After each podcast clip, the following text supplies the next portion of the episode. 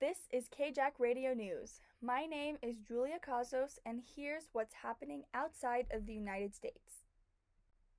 Pope Francis has assigned the first woman to the Synod of Bishops. The Synod acts as an advisory body to the Pope, and being a part of this group gives Sister Nathalie Becquart a vote when deciding on some of the most controversial issues that the Church makes decisions on. An 81 year old man from Madrid, Spain, is climbing the world's highest peaks. During the pandemic, Carlos Soria has been training his body and saving up the funds needed for his next climb. Soria is hoping to be ready to go by spring or autumn of 2021.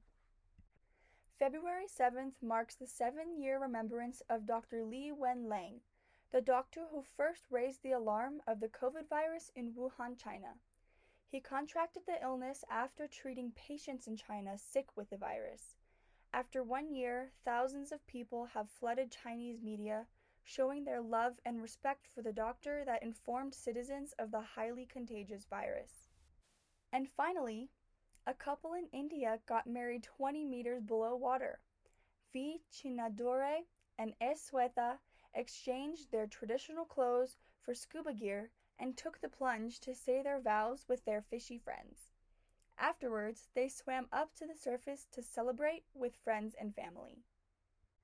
That's all for what's happening around the world. This was Julia Kazos with KJACK Radio News.